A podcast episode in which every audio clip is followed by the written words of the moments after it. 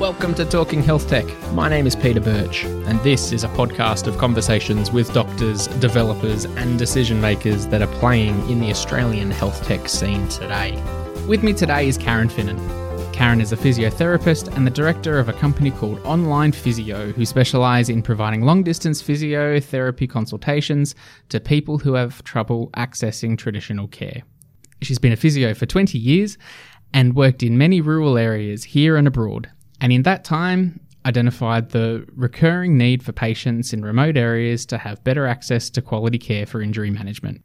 Due to the success of online physio, she's become one of Australia's leading authorities when it comes to telehealth and is passionate about opportunities that intersect between health, business, and technology. Karen, thanks so much for joining. Pete, it's so great to be here.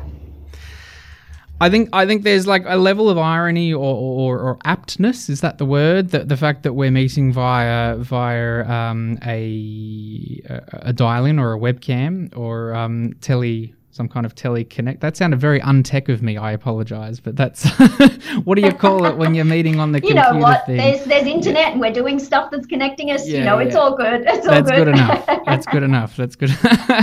um, uh, awesome. And so and so, wait, wait, you're you're you don't look like you're in a rural and remote, remote area though. Whereabouts are you at the moment?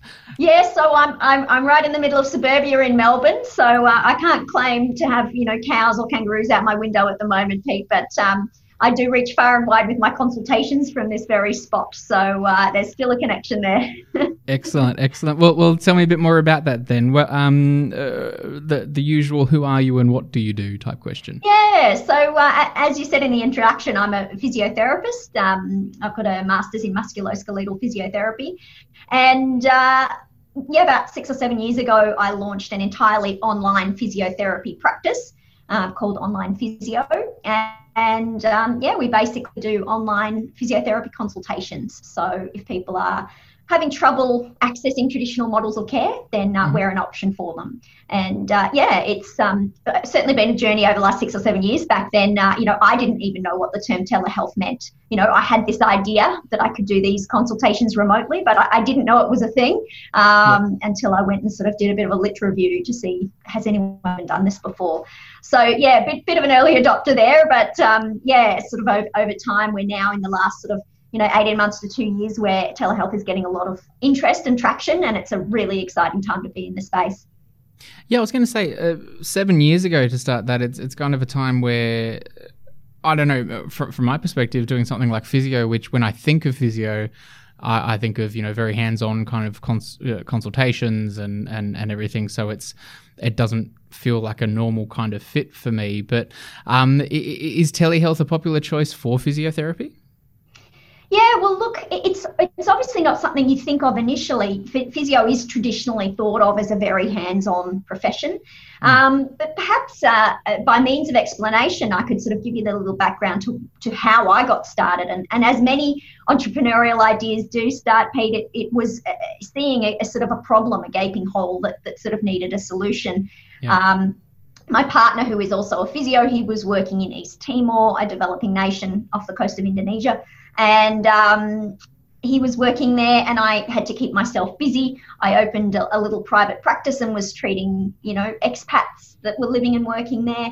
Um, and the real um, issue came when we were leaving to move back to australia after three years. And um, you know i just sort of felt that these people still needed to be able to access injury management I felt that with my clinical reasoning and my skills, that even without putting my hands on them, I could help them arrive at a diagnosis and therefore a rehab plan.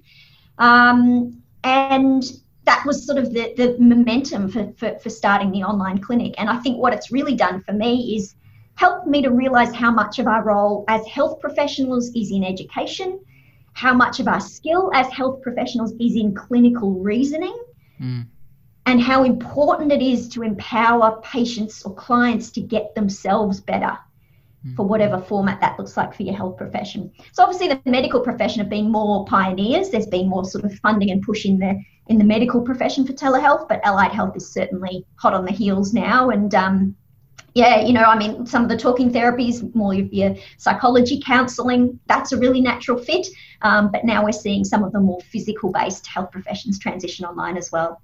Yeah, yeah, because because if if I think about some of the companies or, or, or providers of telehealth that I that I know off the top of my head, it's often around this is from a personal opinion it's it's almost often around that allied space like you say the the the um, speech pathologists or, or, or some other kind of longer consultation that's required or check-ins and everything like that but it's it's um, it feels like it's a lot of um, trying to start the car when we're talking about, say, the, the general practitioner or even the specialist market. Maybe specialist because there's those certain Medicare rebates that are accessible for remote areas and all that kind of stuff. But in a GP kind of environment, um, they're not a great deal of attractions. Do you, do, do you think?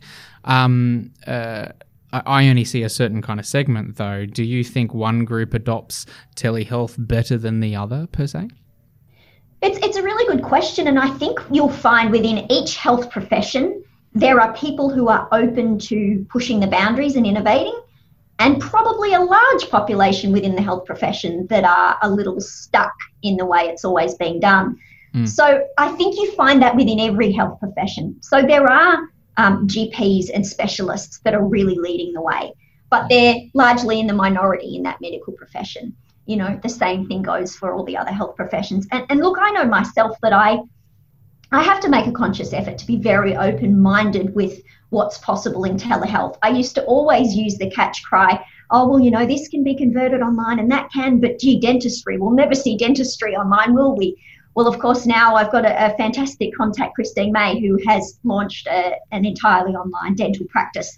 So yeah, so look, you just you just need to be open to the possibilities. And again, you know, education, collecting knowledge, using cameras. There's all these ways that we can reach and educate people.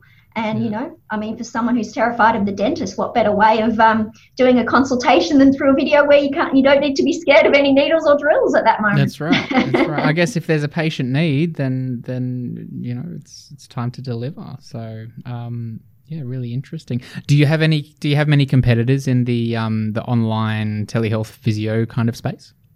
So when I first started for, for a number of years, no, um, I was really quite a silo. Some some services came and went, but yeah, look, in the last sort of one or two years, there's a lot more interest and a lot of people um, starting to develop strategies um, for telehealth.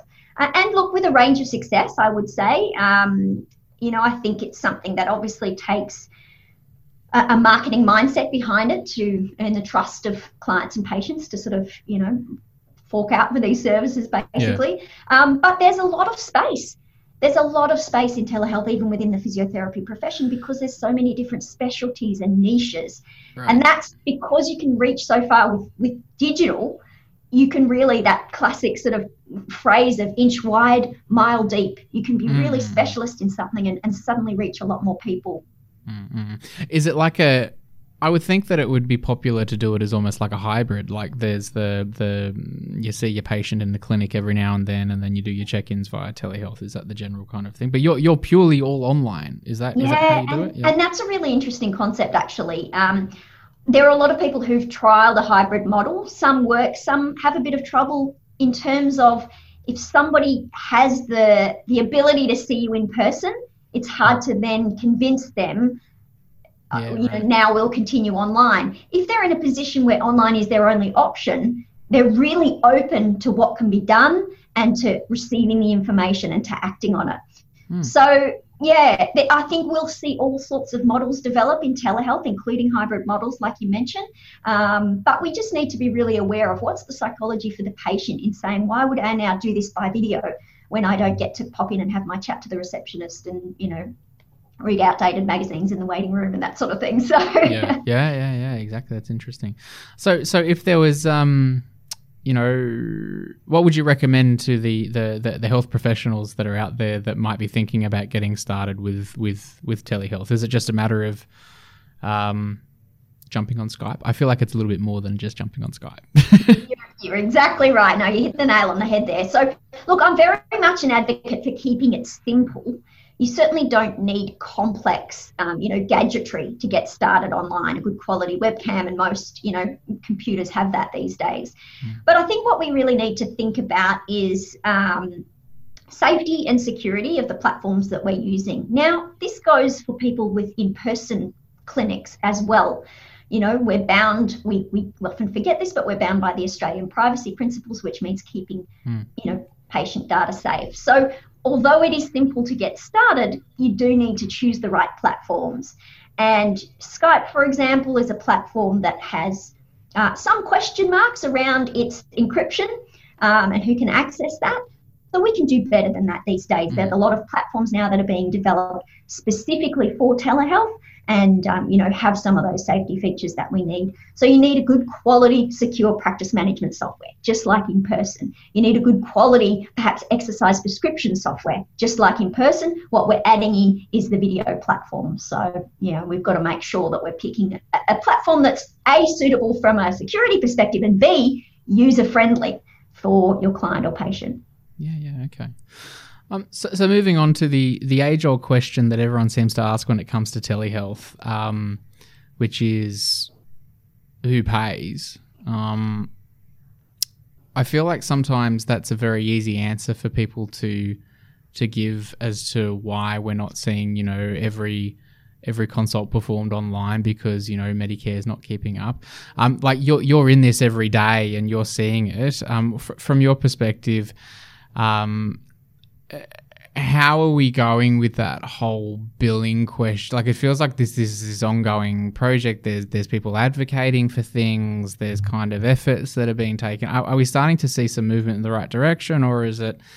Do we need to, to, to do something transformational to really, you know, start start kicking into gear?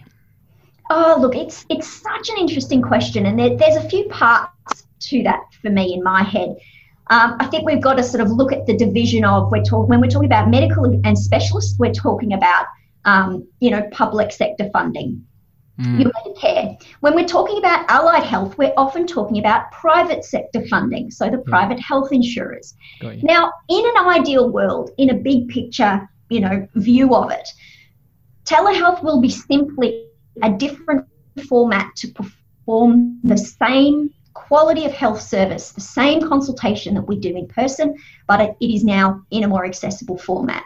So it's not a whole new service, it's the same service, just using technology to do it a different way. So I guess big picture, we would like to see that that parity of funding, I suppose, whether it be mm. through Medibank for the medical profession or through the private health insurers. Having said that, I believe that there is a massive role for the private sector, for private enterprise in moving this forward. So this is, you know, in our situation, um, a user pays model. Um, the rebates aren't available for our health uh, physio consultations yet. So this is simply a case of people choosing to say, well, I can't access this anyway because I'm stuck in the middle of nowhere. Hmm. I'm happy to pay for this service because it'll give me the care that I need. We've got more agility than the big, arduous public health systems and private health insurance sectors. So we can be moving forward um, patient awareness how telehealth consultations work, how we adapt things appropriately online. We can be working on all that stuff and providing that service for people who are happy to pay for it, while the bigger, you know, funding models take their time to work out the processes because it's hard. There's there's there's system factors, there's safety factors. You know, there's a lot more to it than just saying switch on the tap and suddenly give us the rebates. So I think you can't just push against that. You have to understand, you know, the complexities involved. Yeah, cool. No, I got it. Got it. Um, so for the aspiring entrepreneur or developer out there that might be thinking about getting into the telehealth game, um, whether it's delivering a, a, platform or a service, um, it could be a clinician too. Actually, it doesn't have to just be. You know, I guess there's that blend. Um, what what makes a good telehealth platform or service that's provided, and what makes them stand out from the others, from your perspective? Yeah, look, I, love this question. Um, the, the first part is, of course, um, that we need to make this service easy and um, attractive for our end user, our patient, or our client. So it has to be user friendly from their perspective and um, look, you know, in a in a professional sort of manner. But what we need to remember is that often us as therapists can be clients in a sense as well. When you're looking at building teams that will be offering telehealth solutions, if it's not easy for the therapist to learn how to use, that can often be the link in the chain of launching a new telehealth service that that you know can fall over. And I think this is probably when you were talking about earlier, Pete, about how um, there have been trials in the medical field of telehealth consultations. I think they were really looking at such arduous technology solutions that it just right. became too hard. Yeah. So I think the real magic sauce is it is you know how can you make it just sim- seamless and easy for the therapist to yeah. use. Um, I think that's really important. And in terms of actual tech platforms, um, look, as you well know in the tech space, nothing's perfect, and in fact, the, the platforms that are pushing the boundaries do regularly have bugs and do updates and do changes. What I look for in a platform is how regularly are they changing and updating things? How mm. well are they communicating that to their users? I want a system that's agile and evolving, not one that's perfect out of the box, because none of them are. Yeah. So um, that's that's sort of another strength of a good platform as well. Well, thank you. So, so for, for online physio, then, what's on the horizon for for you, and and and how do people find out a bit more? Yeah, so um, I guess because of uh, being in the online consultation space for a little while, I'm now um, in, a, in a lovely position where I've got lots of health professionals sort of with approaching me with questions and all of that. So now I've sort of, I, I suppose, developed another arm where I've got lots of great videos and blog posts and that sort of stuff for people looking to get started in telehealth. Um, so if you want to check out our online practice, our online physio practice, that's at www.online.physio. But if you're a health professional wanting to find out how to get started and get some free resources and information, then head over to karenfinnan.com and um, you'll be able to check out some of the stuff there as well. Yeah, cool, excellent. Karen, I really appreciate your time. Um, I'll put some, I'll put those links in the show notes as well, and um, I look forward to catching up with you remotely another time soon. Oh, I would love that, and always, always love talking tech. So, thanks for your time. All right, thanks, Karen. Thanks for listening to Talking Health Tech. My name is Peter Birch. Go do some stuff on our socials and website, share it with some people, and give us a nice review and a five star rating because it all helps to spread the word and get people talking. Until next time, I'm out of here.